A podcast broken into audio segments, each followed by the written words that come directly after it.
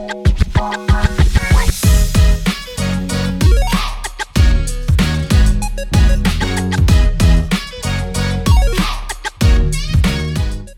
chào tất cả các bạn, chào mừng các bạn đã quay trở lại với podcast tiếp theo của DevUp. Và DevUp là nơi chia sẻ những kiến thức, khóa học từ cơ bản tới nâng cao, chuyên sâu dành riêng cho nghề công nghệ thông tin. Chúng ta đã biết rằng việc học ngoại ngữ đối với bất kỳ ngành nghề nào cũng vô cùng quan trọng. Và đối với ngành công nghệ thông tin thì ngoại ngữ có thể coi như là một chiếc chìa khóa quý giá để mở ra những cơ hội học tập và làm việc mới. Thế nhưng điều khiến rất nhiều bạn đang theo ngành công nghệ thông tin lo lắng đấy là làm sao để học tiếng Anh hiệu quả nhất. Vậy thì trong tập podcast ngày hôm nay, chúng ta hãy cùng nhìn lại những lầm tưởng trong học tiếng Anh và cùng đi tìm câu trả lời cho câu hỏi làm sao để học tiếng Anh hiệu quả nhé. Và khách mời của chúng ta ngày hôm nay chính là chị Hồ Dinh, và chúng ta có thể gọi chị với tên là Melissa Hồ.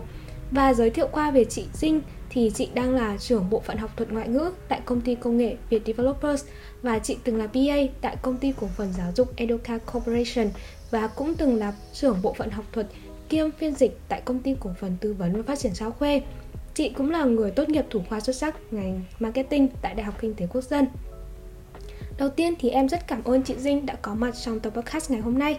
Và câu hỏi đầu tiên mà em muốn dành cho chị đấy là có nhiều người vẫn cho rằng phải có năng khiếu hay có nền tảng thì mới học được ngoại ngữ. Vậy thì là một người học và dạy ngoại ngữ, cụ thể là tiếng Anh, thì chị thấy như thế nào về nhận định này ạ? Bản thân chị nghĩ là cái việc mà học ngoại ngữ, nó khi mà em có cái năng khiếu học ngoại ngữ ấy, thì chắc chắn là em sẽ học nhanh hơn người khác. Nhưng mà điều đấy không có nghĩa là nếu mà em không có năng khiếu học cái ngôn ngữ này thì em không có khả năng học tiếng Anh, học ngoại ngữ đó. Thì về bản chất là cái ngôn ngữ thì chị lấy một cái ví dụ rất là đơn giản thôi, ở việc là nếu mà em có năng khiếu thì em sẽ học tốt hơn rất là nhiều, ở cái việc là mỗi người có một cái khả năng thẩm âm khác nhau. Giống như là việc em thấy các ca sĩ họ đi hát ấy đó, thì em thấy có những người họ hát rất là hay nhưng có những người họ hát rất là dở.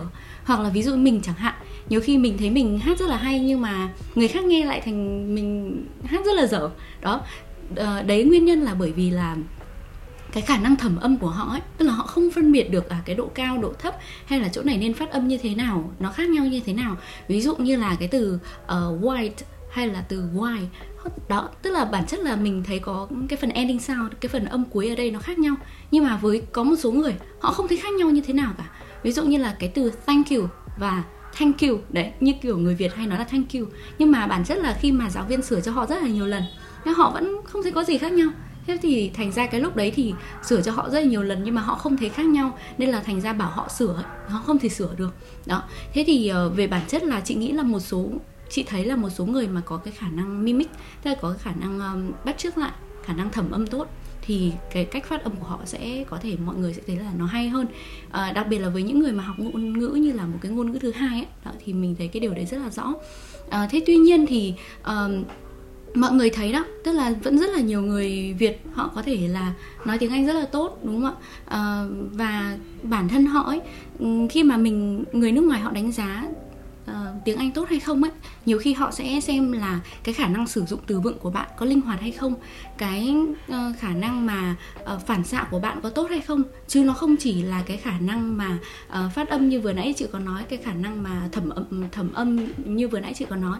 Tức là về bản chất thì tiếng Anh hay là ngoại ngữ nói chung nó là cái ngôn ngữ, và cái ngôn ngữ thì chỉ cần là mình có khả năng là giao tiếp để chúng ta hiểu được lẫn nhau đó. Thì mọi người thấy mọi người vẫn có thể học tiếng Việt bình thường, học một ngôn ngữ tiếng Việt bình thường, nên là hoàn toàn mọi người vẫn có thể học tiếng Anh. Thế nhưng mà để học thế nào cho nó hiệu quả, để làm như thế nào tiếng Anh nó trở thành, nó là một ngôn ngữ, thì mọi người phải áp dụng đúng là học tiếng Anh theo kiểu để nó là một ngôn ngữ, thì mọi người sẽ thấy là học tiếng Anh nó dễ hơn rất là nhiều. Và khi đó thì không cần phải là năng khiếu thì mọi người vẫn có thể học và có thể sử dụng cái ngôn ngữ này. Vâng, thì chị vừa nhắc đến một cái đấy là mình phải có những cái phương pháp, những cái lối đi đúng đắn để mà mình học tiếng Anh, đúng không ạ? Vậy thì em nhận thấy rằng đấy là đối với từng cái kỹ năng trong tiếng Anh thì những người học tiếng Anh có mắc phải rất là nhiều lỗi, và có khi rằng là người ta mắc phải những cái lỗi đấy nhưng không biết rằng mình đang mắc phải. Và không biết là chị có thể nêu ra ở đây một số lỗi mà các bạn học viên thường mắc phải trong khi luyện nghe, nói, đọc, viết, hoặc và chúng ta có thể thay đổi hoặc khắc phục những cái lỗi đấy bằng những cái cách như thế nào ạ? Thì chị nghĩ là đây là một cái vấn đề mà khá là nhiều bạn gặp phải. Thì tức là trước đây có thể là chúng ta khi mà chúng ta học ở quê ấy, nhiều khi mình học ở quê mình không có được tiếp cận với những các cái phương pháp mới nhất hay là phương pháp để chúng ta học nhanh hơn, hiệu quả hơn so với cái phương pháp cũ. Đấy, thế thì trong buổi này thì chị cũng rất là muốn chia sẻ với các bạn một số các cái mà mọi người đang nhận định có thể nói là không quá là đúng khi mà mình học ngoại ngữ. Thì chị rất là muốn chia sẻ với các bạn về những cái này. Đó, thì đầu tiên là liên quan đến, chị nghĩ là cái mà người Việt mình rất là ngại, đó là phát âm. Đó. Trong ngày xưa khi mà chị học marketing ấy, có một cái hiệu ứng gọi là hiệu ứng halo. Tức là những người mà khi mà mình thấy một cái người ta có khả năng nói, người ta nói tiếng Anh chẳng hạn, mình thấy họ phát âm rất là hay thì mình mặc nhiên là họ sử dụng tiếng Anh tốt. Trong khi là sử dụng tiếng Anh thì nó liên quan đến rất là nhiều kỹ năng, đúng không? Là chúng ta đọc hiểu lấy thông tin này, chúng ta nghe lấy thông tin này, rồi thì chúng ta viết các cái thông điệp sao cho rõ ràng, xúc tích, đúng không? Nhưng mà nhiều khi mình chỉ cần thấy người ta nói tốt là người ta mình auto là mình sẽ cho rằng các kỹ năng khác của họ cũng tốt. Đấy là nó là thuộc cái nghiên cứu halo ấy mà hồi trước chị xem ấy. Đó. Thế thì nhiều người khi mà phát âm của họ không hay, thế là thành ra là họ rất là ngại phát âm. Nhưng mà mọi người có biết không ạ? Tức là cái kỹ năng nói ấy, nó được đánh giá dựa trên 4 yếu tố là cái khả năng phát âm của mọi người này, khả năng nói của mọi người có trôi chảy và rõ ràng hay không này, rồi thì cái lượng từ vựng của mọi người có đủ rộng hay không, cũng như là ngữ pháp của mọi người có cover, có bao trùm được hết các cái lượng các cái bối cảnh hay không. Đây, nói thế thì mọi người thấy là phát âm nó chỉ là một cái yếu tố nhỏ trong các yếu tố mà người ta đánh giá cái kỹ năng, khả năng nói của bạn. Đấy, thế thì bản thân mình khi mà mình trước đây mình có một thời gian làm phiên dịch thì mình thấy là ví dụ như là Ấn Độ, họ là một cái quốc gia mà họ có ngành công nghệ thông tin rất là phát triển. Bản chất là họ vẫn nói tiếng Anh và nhiều khi mình thấy rất là khó nghe, nhưng mà họ rất là thành công trong công việc. Điển hình là các CEO của các công ty công nghệ thì rất là nhiều người là gốc Ấn. Đó. Thế thì mọi người thấy ở đây là phát âm nó không thật sự là quá là một vấn đề to lớn. Tất nhiên là mọi người nói sai hết thì không ai hiểu được. Chúng ta vẫn phải có ý thức để chúng ta sửa phát âm. Thế tuy nhiên là nó không phải là toàn bộ của câu chuyện. Đấy, hay là mình thấy ở một đất nước rất là gần Việt Nam thôi, như ở Singapore chẳng hạn, mà rất là nhiều bạn học công nghệ thông tin mà các bạn muốn có cơ hội đi làm ở công ty nước ngoài thì các bạn có thể đến Singapore.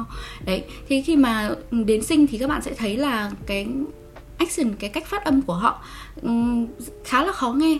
Và thậm chí là mình đánh giá là người Việt mình khi mà mình phát âm nhiều cái nó còn dễ nghe hơn. Thế nhưng mà người Việt mình khi mà ra nước ngoài đó thì bởi vì cái khả năng phát âm không tốt, thế nên là họ ngại nói, thế thành ra là không diễn đạt được cái ý tưởng của mình. Trong khi ở các nước như là Sing hay là Malaysia, khi mà họ tham gia các cái cuộc thi mà global ấy, họ có khả năng nói, thế thành ra là họ rõ ràng là sếp phải hiểu mình đang muốn nói có một ý tưởng gì đấy thì là sếp mới đánh giá được xem là mình có tốt hay không. Còn người Việt mình là còn không cả dám nói cơ. Đấy, thế thành ra là rất là khó để mà họ đánh giá đúng thực chất được năng lực của mình. Thế thì cái câu chuyện ở đây của mình là gì? Mình muốn nhắn nhủ với các bạn là mình cứ nói đi. Phát âm không hoàn hảo thì nó không phải quá là một vấn đề. Thế nhưng mà bên cạnh cái việc đấy thì mình nghĩ là trong 4 yếu tố mà người ta đánh giá cái khả năng nói của mình ấy, bao gồm là phát âm này, cái khả năng nói trôi chảy rõ ràng này, rồi thì từ vựng và ngữ pháp ấy, thì hai cái yếu tố đầu bao gồm là phát âm và cái khả năng mà mọi người nói trôi chảy rõ ràng ấy, nó là hai cái mà giúp mọi người ghi điểm ngay từ ban đầu. Tức là ngay từ ban đầu khi mọi người có một cái cuộc giao tiếp với người khác thì người ta chưa cần biết là anh có từ vựng sâu xa, anh có từ vựng học thuật, hay là anh có biết ngữ pháp về đảo ngữ, hay là các cái kiến thức rất là sâu xa gì cả. Mà họ, cái nghe đầu tiên mà họ nghe đến từ mình là cái cách mình phát âm, cái cách mình nói có rõ ràng, tự tin, trôi chảy hay không. Thế thì mình nghĩ là đây là hai cái mà mọi người nên tập trung cải thiện. Nếu mà mọi người mong muốn cải thiện cái kỹ năng speaking thì mọi người nên ưu tiên hai cái này học trước, và các kiến thức liên quan đến ngữ pháp và từ vựng thì mình sẽ bồi đắp dần dần. Tại vì là từ vựng thì có rất là nhiều, ngữ pháp thì cũng rộng, nhưng mà hai cái kia thì ví dụ như phát âm chẳng hạn, nó chỉ có 4 âm trong tiếng Anh thôi, đúng không? Và nó sẽ chỉ có một số các cách nối từ, nối âm thôi. Và mình cứ học là sau đấy thì mình cứ cố gắng là khi mà nghe mình để ý các âm đấy là mình sẽ thấy, và dần dần thì mình sẽ sửa được. Cũng như là cái khả năng nói trôi chảy thì nhiều khi là chúng ta phải điều tiết cái cột hơi của chúng ta, cũng như là điều tiết cái nội dung mà mình nói để cho nó không quá nhanh. Nhiều khi mình nghĩ ra mình nói rất là nhanh, thế nhưng mà những khi mà mình không nói ra ấy, thì mình sẽ hay bị đấy. Thế thì khi mà mình nói nhanh ấy, thì mình sẽ cố gắng là điều tiết nói chậm lại, để tí nữa khi mà mình quên ấy thì mình có cái nội dung để tiếp theo để mà mình nói. Đấy, thì trong trường hợp đấy thì mình sẽ giúp cho cái việc nói của mình nó trôi chảy và rõ ràng hơn. Đó. Thế thì trên đây là cái phần mà mình muốn chia sẻ một chút liên quan đến phần phát âm. Thì câu chuyện của mình vẫn là gì? Mọi người hãy cứ nói đi. Có rất là nhiều phần mềm họ đánh vào cái nỗi đau của mình, nỗi đau của người dùng là bây giờ nói người khác không hiểu cái gì cả, rất là sợ. Thế là những các cái phần mềm đấy họ bán được rất là nhiều người mua, họ gọi vốn được với cái mức rất là cao. Thế tuy nhiên thì thật sự là bạn cần hiểu là phát âm nó chỉ là một phần trong vấn đề thôi. Đó, và nhiều khi là mình sửa phát âm, thế thì mình học phát âm, học sửa phát âm mà học không đúng cách ấy, thì thành ra là mình sẽ trước khi nói mình cứ nghĩ 1.000 lần là ôi rồi cái này phát âm là âm này hay là âm kia, rồi thì nó sẽ ảnh hưởng ít nhiều đến cái mức độ trôi chảy của các bạn. Thế thì giống như vừa nãy mình nói, hai cái này nó có cái tác dụng gần như là tương đương với nhau. Mọi người không nên để quá là cái phát âm nó sẽ ảnh hưởng đến cái mức độ trôi chảy khi mà mọi người nói. Đó. Thế thì hy vọng là qua cái phần chia sẻ của mình một chút, là mình làm việc cùng với rất là nhiều đối tác từ rất là nhiều nơi trên thế giới, thì để mọi người sẽ cảm thấy tự tin hơn khi mà mình nói. Tất nhiên là mọi người chú ý là nếu mà mọi người nói liến thoáng, tức là nói rất là nhanh, nói rất là nhiều nhưng mà không ai hiểu, thì khi đấy nó lại là cái câu chuyện mà mọi người thật sự cần sửa phát âm. Thế nhưng mà mọi người cần sửa phát âm thì phải sửa theo đúng cách. Và mình nghĩ là nếu mà buổi này mà cứ đi vào cách sửa phát âm như thế nào thì nó sẽ rất là dài. Đấy.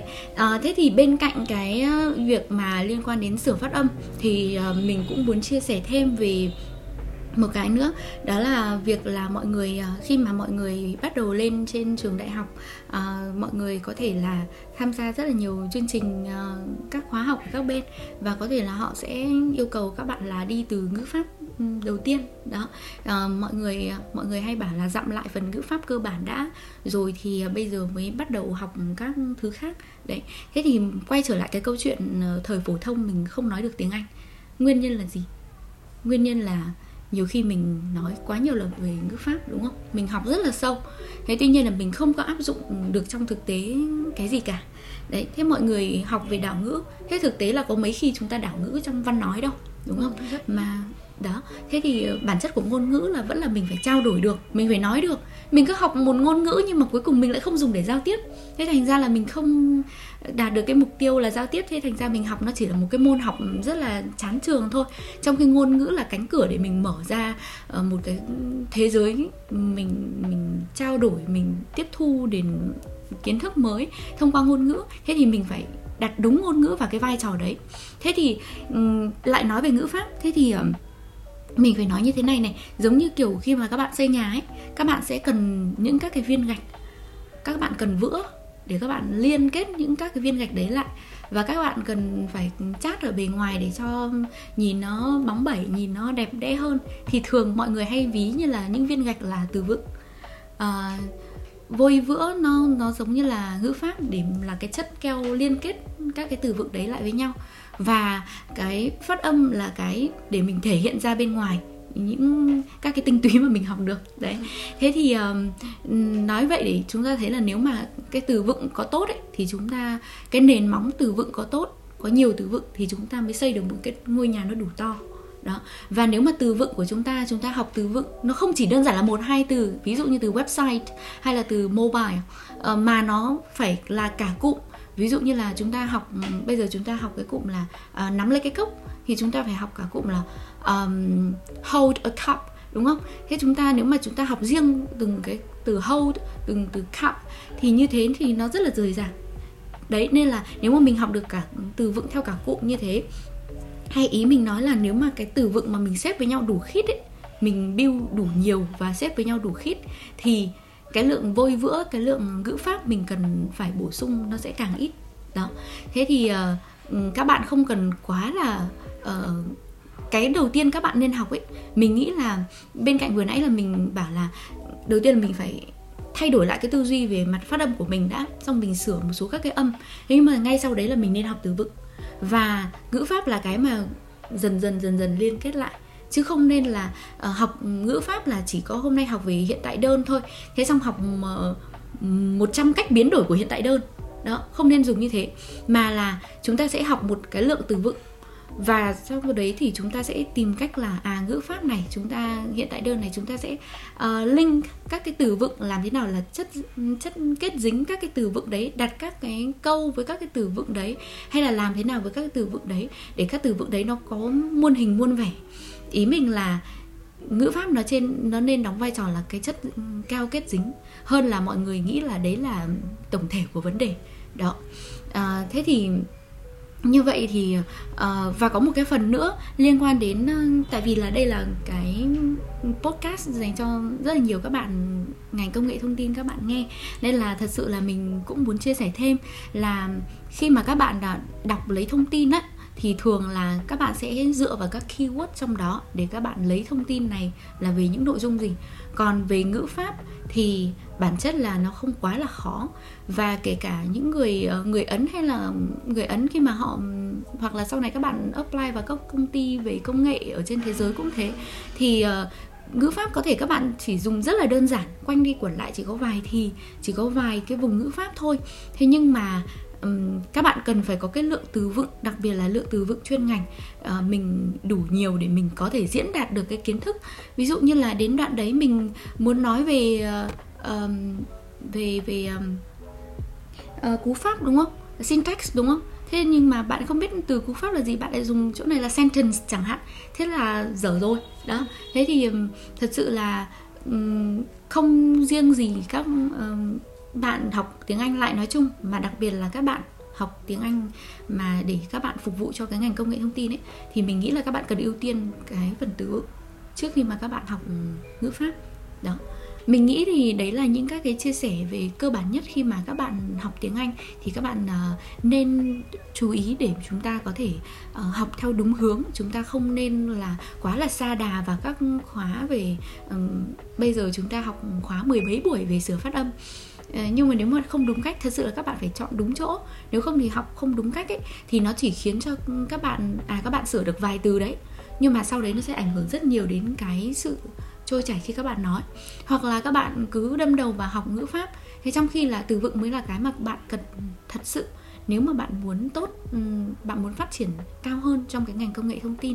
Đó, thì đấy là một trong những các cái chia sẻ qua của mình về các bạn nên đi, để các bạn đi đúng hướng hơn trong việc học tiếng Anh ngành công nghệ thông tin. Vâng, cảm ơn chị Dinh rất là nhiều, những chia sẻ cực kỳ chi tiết và hữu ích cho các bạn. Em tin rằng là đối với các bạn đang lắng nghe podcast ngày hôm nay, đặc biệt là các bạn đang theo ngành công nghệ thông tin, thì đây là những cái chia sẻ mà cực kỳ chân thực và hữu ích để cho các bạn có thể xác định được cái phương pháp học và cái cách học nó hiệu quả nhất và tiết kiệm nhất cho mình. Vậy thì chị nhận thấy rằng là việc học tiếng Anh hiệu quả sẽ bao gồm những yếu tố như thế nào, và đối với người học thì sẽ có những cái yêu cầu gì để mà người học có thể phát triển hơn hoặc là hoàn thiện cái khả năng tiếng Anh của mình ạ? Chị nghĩ là đây là một câu hỏi rất là hay về việc là, tóm lại là bây giờ mình phải làm như thế nào để học được tiếng Anh một cách hiệu quả, đúng không? Đó, thì chúng ta đều biết là chúng ta đã học ngoại ngữ. Chị nghĩ là khi mà đến với podcast này thì cái vấn đề ở đây là các bạn đã học ngoại ngữ mười mấy năm rồi, thế nhưng mà chúng ta thấy là chúng ta vẫn không thể làm chủ được cái ngôn ngữ này, và chúng ta thấy vẫn rất là khó để mà nghe và hiểu người ta đang nói cái gì. Làm sao để đọc cái lượng thông tin này mà chúng ta không bị choáng, mà chúng ta vẫn tiếp tục để tiếp nhận được cái kiến thức này, và làm sao để chúng ta dám nói lên được cái ý tưởng của mình. Đó, thì đấy vẫn là cái câu chuyện mà mình nghĩ là rất là nhiều bạn đang gặp phải. Thế thì câu chuyện ở đây là mình nghĩ là đầu tiên ấy, là các bạn phải thay đổi cái tư duy của mình học tiếng Anh. Bởi vì là về cơ bản thì các thầy cô đều được đào tạo từ trường sư phạm ra, đều được tiếp nhận một cái nền giáo dục nếu mà không quá là khác biệt thì gần như là giống nhau. Đó, thế thì vấn đề là Có những thầy cô thì lựa chọn làm về quê dạy ngoại ngữ. Có những thầy cô tiếp tục quyết định là ở trên này và sẽ có những các cái phương pháp dạy có thể là tốt hơn các thầy cô ở quê. Thế tuy nhiên thì cái sự khác nhau đấy nó không thật sự là lớn. Mọi người hiểu không? Tức là bây giờ để mà mọi người thay đổi cách mà mọi người bây giờ muốn làm chủ tiếng Anh thì mọi người phải thay đổi từ cái tư duy của mọi người. Đó. Thì thế thì mình nghĩ cái đầu tiên là mọi người phải có cái tư duy là mình phải làm chủ cuộc chơi ở đây. Thì bởi vì là mình nghĩ là khi mà mọi người có cái tư duy làm chủ ấy, thì mọi người không chỉ học tốt được tiếng Anh đâu, mà mọi người còn học tốt được rất là nhiều các môn khác. Đặc biệt là khi mọi người lên trường đại học là cái nơi mà yêu cầu mọi người có khả năng tự nghiên cứu, tự tìm hiểu, và ít nhất là còn có thầy cô nhé. Sau này khi mọi người ra trường thì ở trên chỉ có sếp và yêu cầu mọi người làm thôi, và mọi người đồng nghiệp xung quanh thì không ai có nghĩa vụ là mọi người phải dạy bạn cái gì cả, bởi vì họ không được trả tiền cho việc đấy. Thế thì mình phải làm chủ ở đây có nghĩa là gì? Giống như việc là các bạn muốn cái gì đấy thì các bạn phải khao khát cháy bỏng để bạn phải đạt được cái đấy, thì bạn phải tìm mọi cách để bạn có cơ hội để sử dụng cái đấy, để luyện tập cái đấy. Thế ví dụ như là ngày trước mình rất là có khao khát được sử dụng tiếng Anh đấy. Thế thì và hồi đấy thì mình cũng tham gia các hội, mình cũng biết là có những các cái hội săn tây bờ hồ, rồi thì có các trung tâm, hẳn là có các trung tâm mà họ các bạn học xong rồi đến cuối tháng thì các bạn sẽ đi săn tây ở bờ hồ. Tất nhiên là đợt này thì ít tây hơn tại vì là dịch dã các kiểu nên là mọi người cũng chưa quá là open để đi chơi ấy. Thế nhưng mà mình thấy là cái này nó sẽ có một cái nhược điểm là ví dụ như là một nhóm khoảng độ 6-7 người mà mọi người đứng xung quanh một người nước ngoài ấy, thì bản thân là người ta cũng thấy rất là áp lực khi mà xung quanh người ta tự nhiên có một đống người và mỗi người hỏi người ta một câu là thế nhà anh chị có mấy người, anh làm việc gì, anh đến từ đâu, thì mọi người sẽ hỏi được những các cái câu rất là cơ bản. Và sau khi mà hỏi hết một người với các cái thông tin cơ bản về nhân khẩu học đấy rồi, mọi người lại bắt sang một người Tây khác và hỏi những câu y hệt tương tự như thế.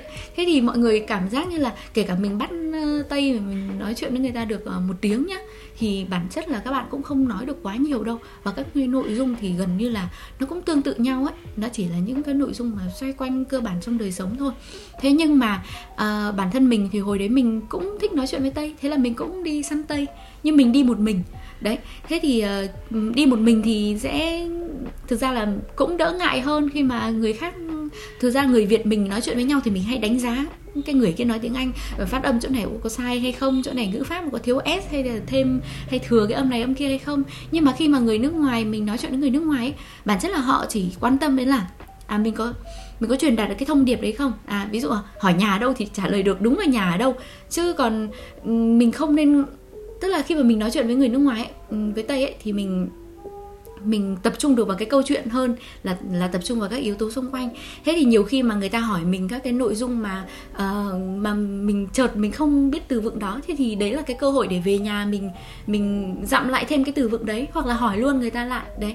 Thế thì ý mình ở đây là gì? Mình cũng đi săn Tây như mọi người nhưng mình chỉ đi một mình thôi. Đấy là cái cơ hội để mình nói được nhiều hơn và mình là cái người làm chủ được cái chủ đề ở đấy là gì. Mình không suốt ngày hỏi người ta là thế bây giờ đã đi được những đâu ở Việt Nam rồi đó, hay là mày nói được mấy ngôn ngữ đấy. Mà mình sẽ, hồi đấy là mình vẫn nhớ là mình bắt chuyện được với một cái ông người Mỹ.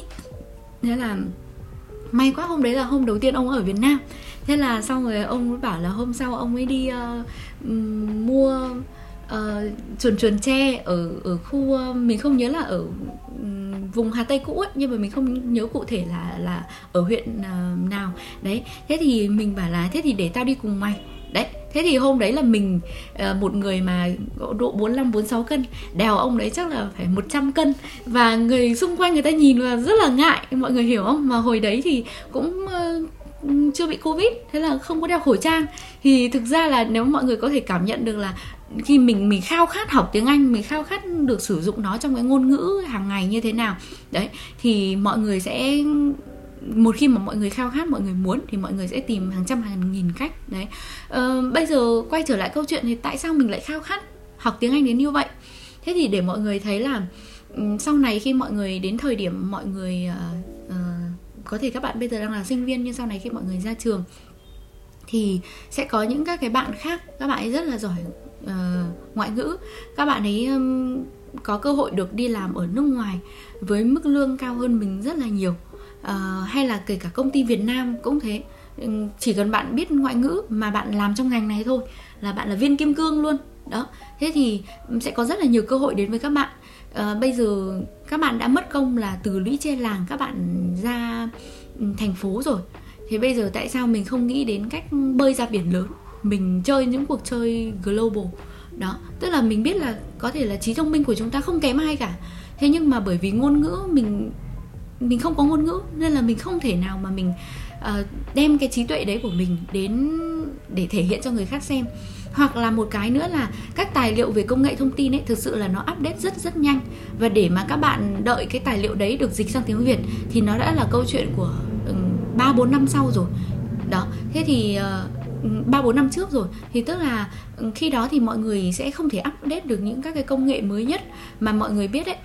Cái tầm nhìn của mọi người nó sẽ là cái thứ quyết định, chứ không phải là cái sự chăm chỉ của mọi người. Mọi người có cày đi cày lại những thứ nhưng mà nó thuộc về những thứ mà đã rất là cổ hủ rồi. Ví dụ như là nó giống như kiểu như là bạn phi trên một chiếc xe máy rất nhanh ấy, cũng không bằng được cái tốc độ bình thường của một chiếc ô tô đó.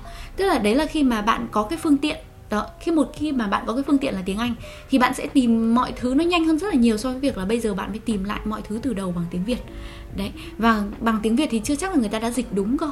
Thế thì quay trở lại cái câu chuyện, thứ nhất là cái khả năng học hỏi kiến thức, và thứ hai là cái mức thu nhập mà sau này các bạn có thể có được khi mà các bạn có được khả năng sử dụng tiếng Anh làm công cụ để bạn làm nghề đấy. Thế thì đó là mình nghĩ là đấy là cái đầu tiên mà bạn phải thay đổi, là bạn phải có cái tư duy làm chủ cuộc chơi đã. Thế thì sau đấy cái thứ hai là mình muốn chia sẻ với các bạn về việc là trước giờ chúng ta phụ thuộc rất là nhiều vào giáo viên đó. Thế thì mình cũng nói rồi, giáo viên thì có kiến thức tốt hơn, nhưng mà cùng lắm là ở quê mình học giáo viên học đại học, thì ở trên này các bạn học được với giáo viên có khả năng là học thạc sĩ chẳng hạn, thì nhưng mà không phải ai cũng học thạc sĩ đâu. Thế các bạn đừng thần thánh quá là giáo viên ở thành phố thì sẽ giỏi hơn hẳn là giáo viên ở nông thôn đó. Mà cái câu chuyện ở đây là trước đây khi mà các bạn học phổ thông ấy, là mọi thứ là dưới sự hướng dẫn của giáo viên, các bạn trông chờ tất cả mọi thứ ở giáo viên.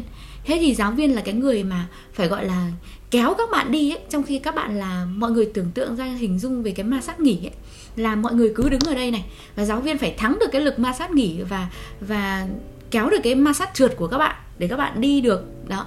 Thế thì nếu mà các bạn vẫn cái tư duy cũ như thế này thì kể cả khi các bạn lên trên đại học này, các bạn bỏ rất là nhiều tiền, mấy trăm triệu để đi học các trung tâm mà người ta quảng cáo, và người ta còn cam kết với bạn cơ là các bạn học hết ở đây thì các bạn sẽ được mấy chấm IELTS cơ. Nên mình biết chắc là có những cái điều như thế. Thế nhưng mà khi mà mình hỏi lại những người mà thế hồi trước đã từng bỏ rất là nhiều tiền đi học, thì cái câu chuyện của họ là cuối cùng thì chủ yếu là em tự học đấy. Mọi người hay bảo mình là chủ yếu là tự học đấy, thế chứ còn để mà nhờ người này người kia họ kéo mình đi ấy, họ có phải dạy mỗi mình đâu, họ không phải là bố là mẹ mình, nên là họ cũng không. Mọi người hiểu cái vấn đề khi mà họ cam kết ở đây là gì, là các bạn phải hoàn thành, các bạn ngày nào các bạn cũng phải đi học, rồi thì các bạn phải hoàn thành trên 80% các nội dung mà người ta giao, rồi thì với 80% nội dung người ta giao thì em phải hoàn thành được khoảng, mỗi bài đấy em phải được độ 8-9 điểm đó. Thế thì như thế người ta mới cam kết với các bạn. Hoặc là thậm chí là hồi trước mình đã từng biết một cái trường hợp là bạn ấy cũng làm hết tất cả các cái bài tập mà trung tâm giao, thế nhưng mà cuối cùng thì bạn ấy vẫn không đạt được mục tiêu. Thế xong rồi thì trung tâm bảo là bây giờ ký cam kết rồi thì sẽ dạy bạn đấy. Thế tuy nhiên là bạn ấy không thể sắp xếp được thời gian. Và với trung tâm thì bạn mà không sắp xếp được thời gian ấy thì họ càng may chứ, đúng không? Đó. Thế thì với cái trường hợp mà bạn ấy không thể sắp xếp được thời gian bạn ấy học ấy, bởi vì là các bạn hiểu là có một số công việc mình chỉ có thể làm ở thời điểm này, nhưng cái thời điểm sau đấy thì nó không phải là cái thời điểm thích hợp để làm cái việc kia nữa rồi. Và các bạn sẽ có những mục tiêu mới, các bạn sẽ có những các cái điều gì đấy thú vị hơn kéo các bạn đi. Và khi đấy thì để mà học lại một cái thứ gì đấy mà bạn đã rất là nỗ lực mà bạn ấy không qua rồi ấy, thì mình nghĩ là khó, không phải là không được nhưng mà khó. Và mình không muốn làm cái điều đấy. Chúng ta nghĩ là chúng ta cố gắng hết mình thì chúng ta phải đạt được mục tiêu chứ. Bây giờ đã cố gắng hết mình rồi lại còn không đạt được cái mục tiêu đấy. Thế thì mọi người thấy cái việc cam kết nó có cái điểm bất hợp lý ở đây không? Đấy. Thế thì chúng ta không ai muốn học lại một thứ mà chúng ta đã học quá nhiều cả. Đấy, lúc đấy chỉ có chúng ta thi lại thôi. Thế thì thật sự là chúng ta cũng muốn một lần qua luôn, chứ không ai muốn là phải làm đi làm lại một thứ cả. Thế thì quay trở lại với cái câu chuyện là khi người ta yêu cầu các bạn ký cam kết như thế, có nghĩa là bạn cũng đã phải tự học rất là nhiều rồi. Thế nên là có nhiều khi các bạn sẽ bỏ rất là nhiều tiền lên lớp chỉ để là nghe những gì giáo viên nói. Chỉ có nghe giáo viên nói thôi nhá. Các bạn cũng không có môi trường để thực hành, hoặc là các bạn thực hành rất là ít, thì các bạn thấy rất là phí cái buổi đấy, đúng không? Các bạn bỏ ra 200-400 nghìn đấy, chỉ để đến lớp và nghe giáo viên nói, và thậm chí là bản ngữ đấy. Thế nhưng mà mình tự an ủi là thôi đến đấy là luyện nghe cũng được.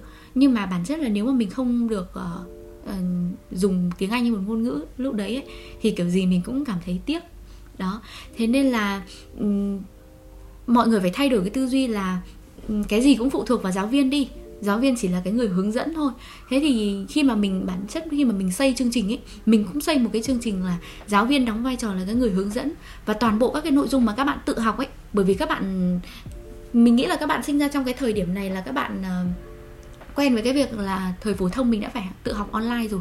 Các bạn quen với việc là xem video và tiếp thu kiến thức rồi. Thế thì có những kiến thức mà các bạn hoàn toàn có thể xem video và tiếp thu kiến thức. Thế tuy nhiên thì giáo viên vẫn đóng vai trò quan trọng ở cái việc là giáo viên là cái người có thể điều hướng các bạn, chỉ ra cho các bạn những cái sai, tổng hợp cho các bạn kiến thức, và là tạo ra cho các bạn cái môi trường để các bạn có thể thực hành tiếng Anh. Đấy, thế thì khi đấy thì mình nghĩ là một cái chương trình tốt thì khi đó phải có sự kết hợp giữa là những gì mà bạn phải tự học được là bạn phải tự nghiên cứu, tự làm. Nhưng có những thứ mà bạn làm nhưng bạn thấy có những phần vẫn rất là lấn cấn, thì bạn sẽ có giáo viên ở đó là những người hỗ trợ, và có giáo viên ở đó là những người mà tạo cho bạn cái môi trường để bạn có thể thực hành tiếng Anh như một ngôn ngữ, thay vì tiếng Anh là một môn học như cái thời mà các bạn học ngày trước nữa. Thế thậm chí là hồi trước khi mà mình tham gia training làm giáo viên ở một trung tâm khá là lớn ở Hà Nội, thì cái buổi đầu tiên là chỉ là hướng dẫn mình cách vỗ tay để sao cho các bạn thấy hứng thú và các bạn thích học thôi. Đó. Thế thì mọi người thấy không, là để mà có một cái lớp học mà hoạt động, tức là một cái lớp học mà các bạn thật sự hứng thú học ấy, thì cái chi phí mà bạn bỏ ra cho cái lớp đấy thì nó lớn, mà chủ yếu là mình nghĩ chủ yếu là tiền thuê giáo viên. Đó, mà mọi người thấy không, giáo viên là được đào tạo từ những cái rất là nhỏ đó, và mình nghĩ là chúng ta không muốn bỏ rất là nhiều tiền chỉ để đến lớp nghe tiếng vỗ tay đâu, mà chúng ta vẫn còn quan trọng là cái chất lượng ở đấy là gì. Bỏ rất là nhiều tiền và quan trọng là phải đạt được cái chất lượng trong đấy. Thế thì để mà mọi người tối ưu được cái số tiền mà mình bỏ ra trong cái thời buổi mà tất cả mọi thứ, rất nhiều thứ có thể miễn phí như bây giờ, thì mọi người sẽ phải thật sự là tiêu tiền một cách thông minh. Và chúng ta thấy những cái gì mà chúng ta có thể online được thì chúng ta nên online. Những cái gì mà chúng ta bắt buộc là chúng ta phải có giáo viên ở đây thì chỗ đấy mình không thể tiết kiệm được, bởi vì nó là cái môi trường để mình dùng ngôn ngữ. Mình đã không biết ngoại ngữ rồi, mình lại còn tiết kiệm tiền. Mình nghĩ là đây là tiết kiệm. Thực ra là mọi người đang bỏ mất một cái cơ hội để đầu tư cho một cái cơ hội để mọi người có thể nói tiếng Anh, một môi trường mọi người có thể sử dụng tiếng Anh. Thế nên là quay trở lại là gì? Mọi người vẫn nên là có giáo viên, nhưng mà giáo viên với những các nội dung tự học được, với giáo viên thì chúng ta nên tự học. Có những nội dung mà cần môi trường và cần giáo viên hướng sửa lại cho mình thì chúng ta vẫn cần tham gia những cái buổi học như thế. Đó, thì mình làm thế nào để cân bằng được cái phần đấy, và các bạn sẽ gọi là đầu tư một cách thông minh nhất cho bản thân mình. Và có một cái việc nữa, chắc là đến đây cũng hơi dài rồi đúng không? Nhưng mà có một cái việc nữa mình muốn nói nốt là chúng ta, để mà chúng ta học tiếng Anh hiệu quả ấy, các bạn nên học tiếng Anh, các bạn nên coi tiếng Anh là một thói quen. Học tiếng Anh là một thói quen thay vì là học tiếng Anh là một sở thích. Có rất là nhiều người nói là em chẳng thích học tiếng Anh gì cả, nên là em không học. Đấy, em chỉ thích học toán lý hóa, em chỉ thích học code thôi. Thế nhưng mà hoặc là những bạn, cũng có những bạn học chọn công nghệ thông tin chỉ vì là đây là một cái nghề của thời đại thôi. Có thể các bạn cũng không thích code. Đấy. Thế nhưng mà vấn đề là cái ngoại ngữ ấy, thì nó giống như là ngôn ngữ. Ngôn ngữ thì các bạn phải nói hàng ngày, giống như ngay cả tiếng Việt thôi, cũng thế thôi. Nếu mà mọi người lâu không nói ấy, mọi người khi mà nói trước người khác tự nhiên cái khả năng nói của mọi người cũng kém đi. Thế thì mọi người thật sự là tiếng Anh nếu mà nó là thói quen thì có nghĩa là giống như việc các bạn sáng dậy các bạn auto là các bạn đi đánh răng rửa mặt ấy, tối là các bạn phải đi tắm ấy. Các bạn không cần quá là có suy nghĩ là bạn có thích đánh răng hay không, bạn có thích tắm hay không. Đấy, có những người có những niềm vui khi mà làm việc đấy thật, nhưng mà những người khác không có niềm vui thì bản thân họ vẫn làm, đúng không? Đấy, thế thì mọi người phải coi cái thói quen học tiếng Anh ấy là cái việc là ngày nào cũng làm, không kể bất kể là hôm đấy có chia tay người yêu hay là hôm đấy có ốm có sốt thì mọi người vẫn phải mở mồm ra, mọi người nói vài câu với người xung quanh, đúng không? Đấy, thế thì có rất là nhiều cách dùng tiếng Anh. Đấy, thế thì mọi người không phải là mở sách ra học, thì mọi người hôm đấy có thể mọi người tự nhiên mọi người nhắn tin cho một người rất là giỏi tiếng Anh và bảo là hôm nay tao với mày nói tiếng Anh đi. Hay là bất chợt ở ngoài đường và mọi người gặp một người là người ngoại quốc và mọi người cố gắng bắt chuyện với người ta. Đấy, thế thì đấy là rất là nhiều cách. Và bản thân mình, xuất phát của mình cũng là khối A nhé. Ngày xưa mình học khối A, mình thi Kinh tế Quốc dân nhưng mình học khối A. Đấy, thế thì mình còn học hóa cơ. Thường các bạn là chọn tiếng Anh thay vì hóa, còn mình đấy chọn hóa thay vì tiếng Anh. Đấy, thế thì ngày xưa cái lúc mới bắt đầu thì mình bắt đầu học bằng TOEIC. Và mình thấy TOEIC là cái nguồn khá là dễ để mà mình bắt đầu, bởi vì nó không phải là 4 kỹ năng như IELTS mà nó là những kiến thức, nó như là những từ vựng mà sau này mình đánh giá là những từ vựng trong TOEIC là những từ vựng thật sự là nó dành cho công việc. Đấy, thế thì cái hồi mà mới luyện nghe TOEIC thì mình có cảm giác là mình muốn xé sách. Mọi người hiểu là học nhưng mà muốn xé sách và cứ ngồi và cứ ngồi mắng chửi cái người speaker ấy. Đấy, cái người mà cái voice của họ và họ đọc ấy, mình bảo là mày nói thì mày nói cho tao nghe chứ mày nói mày cứ muốn lừa tao à. Đấy, kiểu đấy. Thế thì rất là bực. Thế nhưng mà qua cái thời điểm mọi người hiểu là cái gì nó cũng có cái lúc lên lúc xuống. Đấy, qua cái thời điểm mà mọi người rất là ghét nó đi. Và một người thì cần 21 ngày để rèn luyện một thói quen, đúng không? Thế thì mình cứ luyện tập từng đấy ngày, không kể là mình có thích hay không thích. Hôm nay mình bận cái gì, cứ mở mắt ra 5 giờ sáng là phải học tiếng Anh. Đấy, cứ học đến 6 rưỡi, mặc cho trời sụp hay là mưa rơi sấm chớp đùng đùng thì mình vẫn cứ học. Đấy, thế thì sau cái khoảng thời gian đấy thì mọi người tự nhiên có cái thói quen học tiếng Anh rồi. Thì lúc đấy mọi người sẽ thấy là thói quen này nó giúp cho mình rất là nhiều. Đầu tiên phải rèn luyện được thói quen, và một khi mà mình rèn luyện được cái thói quen đấy mình sẽ thấy tiếng Anh nó rất là hữu ích. Mình cố gắng là dùng tiếng Anh để mình tìm về các chuyên ngành này, hay bình thường mọi người hay vào Stack Overflow ấy để mọi người search xem là cái phần này mình không biết làm thì mình search cái cấu trúc đấy như thế nào. Đấy, thì thế thì rõ ràng là khi đó mọi người mang tiếng Anh vào ngôn ngữ, giống như kiểu mọi người không biết cái gì mọi người hay tìm là ví dụ như là hôm nay âm lịch là ngày bao nhiêu đó, thì giống như thế thì mọi người cũng search cái đấy nhưng mọi người tìm bằng tiếng Anh đi. Đấy, thì rõ ràng tiếng Anh đó là cái ngôn ngữ để mình giao tiếp với thế giới, mình tìm hiểu kiến thức, mình trao đổi với mọi người xung quanh. Mình thấy là thường là các bạn học ngành công nghệ thông tin là các bạn ấy khá là không giao tiếp tốt như là các bạn ngôn ngữ hoặc là kinh tế, đúng không? Vâng. Đấy, thế thì khi đấy thì mình thấy là thay vì là tiếng Anh mọi người giao tiếp nói chuyện với những người xung quanh thì mọi người tìm kiếm thông tin, mọi người chat với những người khác bằng tiếng Anh. Thì đây cũng là những các cái cách mà mọi người có thể là sử dụng tiếng Anh vào trong đời sống hàng ngày để biến nó thành cái ngôn ngữ thay vì là một môn học mà mình tiếp tục phải học ở 4 năm tiếp theo, đúng không? Cảm ơn chị Duyên rất là nhiều. Quả thực là có những bài học vô cùng là chân thực và quý giá mà có thể thấy rằng là nếu mà chúng ta không nói đến thì em và rất nhiều bạn khác cũng không biết được rằng là mình sẽ có những cái cách học như thế này hoặc là mình đang đi sai hướng như thế này. Và cảm ơn chị rất là nhiều. Và chúng ta cũng đã đi đến phần cuối của cuộc trò chuyện ngày hôm nay. Và một lần nữa cảm ơn chị Dinh rất nhiều về những chia sẻ vừa rồi. Và hy vọng rằng qua tập podcast ngày hôm nay thì các bạn đã có thêm cho mình những cái phương pháp hoặc là những cái tư duy mới để mình có thể tiếp nhận và học tiếng Anh một cách hiệu quả hơn. Và các bạn đừng quên rằng nếu các bạn muốn tham khảo các khóa học về tiếng Anh hay các khóa học về công nghệ thì hãy click vào website develop.vn để tìm hiểu thêm nhé. Cảm ơn các bạn và hẹn gặp lại các bạn ở các tập podcast tiếp theo.